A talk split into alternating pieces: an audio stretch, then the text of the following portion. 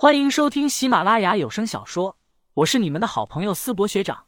这一期我们收听的的是恐怖悬疑小说，书名《守夜人》，作者乌九，播音思博学长。欢迎大家多多关注支持，你们的支持就是我创作下去的动力。第一百一十四章三剑。原本正坐在高台之上的花通明，瞬间被这一掌轰中胸口，他双眼瞪得极大，随后一口鲜血。从口中喷出，噗！花通明倒在地上，竟是瞬间毙命。在场所有人瞬间鸦雀无声。此刻，整个庄园的酒桌内安静的仿佛掉下一根绣花针，也能听到。花通明竟然就这样死了！义父，义父！江子晴看到这一幕，瞬间冲到花通明的尸体旁，不敢置信的看着义父的尸体。怎么可能？义父神功盖世！怎么可能瞬间就被人杀死？甚至连丝毫还手之力都没有。出手的人正是曲正常。事实上，此时曲正常也有些懵，看着躺在地上的花通明尸体，面色也带着几分古怪。竟然如此轻易的就得手了？曲正常脑海中此刻也带着这样的疑问。虽然是贸然偷袭之下，但这未免也太过顺利了。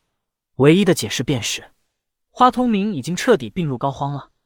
花通明阳寿将近，命不久矣的消息，在魔道高层之中，倒也算不上什么太大的秘密。否则，屈正常等人也不敢谋划这样的事情。没想到竟会如此顺利。屈正常的脸上浮现出浓浓的笑容，随后哈哈大笑起来，盯着地上的尸体，轻蔑说道：“花通明啊，花通明，没想到你已经虚弱成这般模样。”教主，教主！黑灵看到眼前一幕。面露焦急之色，看向身边的另外三位长老，说道：“咱们上给教主报仇。”黄腾宇沉声说道：“黑灵长老，刚才你也看到屈正常出手了，这曲正常的实力，恐怕已经跨入地线之境，远不是我们四人能敌的。”听闻此言，黑灵扭头，深深的看着黄腾宇，问道：“你这是什么意思？”我的意思是，黄腾宇竟忽然出手。一掌狠狠的轰在黑灵的胸口，猝不及防的偷袭之下，黑灵被打翻在地。他捂着胸口，脸上浮现出了怒意。黄腾宇，你想干什么？黄腾宇慢慢来到屈正常的身旁，随后笑着说道：“天下魔道，当以实力为尊。曲教主顷刻间便能击杀花通明，神功盖世。”事实上，屈正常和黄腾宇之间早有联系。黄腾宇也知道屈正常等人此行的目的，不过黄腾宇并没有下定决心投靠。俗话说得好，不见兔子不撒鹰。如今花通明都已经被屈正常给杀死，黄腾宇自然是赶紧站到屈正常这边。他目光看向洪平天、江城和黑灵，冷声说道：“三位，咱们也认识不短的时间了，你们最好识时务者为俊杰。”黑灵微微咬牙说道。你背叛通幽教，可曾想过自己的下场？哈哈，你们还是先想好自己的下场吧。黄腾宇忍不住冷笑起来。此刻，许正常却是缓步走上高台，他运用法力，用在场所有人都能听到的声音，大声说道：“诸位，俗话说，皇帝轮流坐，今年到我家。通幽教镇压咱们魔道多少年？凭什么？这些年，守夜人等正道组织。”猎杀咱们魔道之事时，通幽教又在哪里？我提议，咱们魔道干脆结成同盟，我为盟主，反攻守夜人、夜鸦等组织。谁赞成？谁反对？在场魔道的人瞬间皱眉起来。胡老等之前和屈正常密谋的人也面色微微一变，这和他们商议好的不一样啊！原本说好了，他们联手除掉花通明后，一起瓜分通幽教的财富，怎么此时？许正常就要结成魔道同盟，他还要当盟主。若是这样，他岂不是真要将整个魔道大权独揽？好，此刻屈正常的金元教之人自然是大声喝彩，不断叫好；其他魔道之人则没人胆敢说一句话。屈正常以达地仙之境，能够位列天下十大高手的行列，谁现在站出来反对，岂不是找死？你竟敢杀我义父！江子晴此刻。微微咬牙，一掌朝屈正常拍去，找死！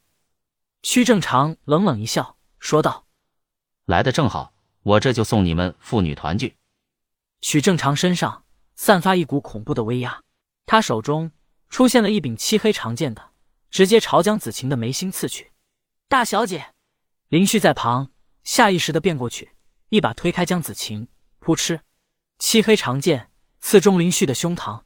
这一次可不是演戏，而是实实在在地仙境强者的一剑。林旭瞬间感觉到了磅礴的法力从这柄剑进入自己的体内，横冲直撞。仿佛要将他的身体给彻底撕裂。屈正常将剑拔出，面色平静的盯着林旭，竟然愿给这小妖女挡下一剑，倒不像是他们口中那样无情无义之人。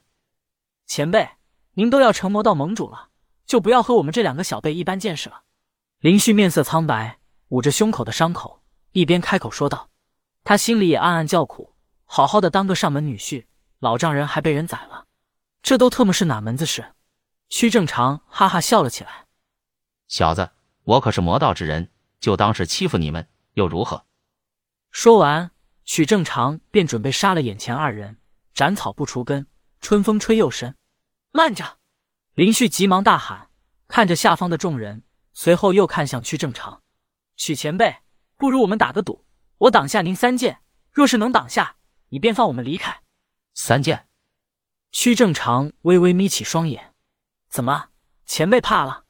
林旭咬牙说道：“如今也再无其他办法，想要从这里逃走，便只有这样做了。”屈正常当然明白，这是激将法。大庭广众，天下魔道诸位高手面前，若是自己不答应，恐怕反而要成笑柄。更何况三剑，就这小子。徐正常面色冰冷的说道：“那边三剑，若是你能挡下，我便放你们离开这座庄园。”此刻。酒席中的安无涯也深深皱眉起来。林旭这小子疯了，他有些按捺不住，想要起身，但仔细一想，他深深的看了一眼庄园深处的方向，心中暗道：算了，有人此时恐怕比我更着急才对。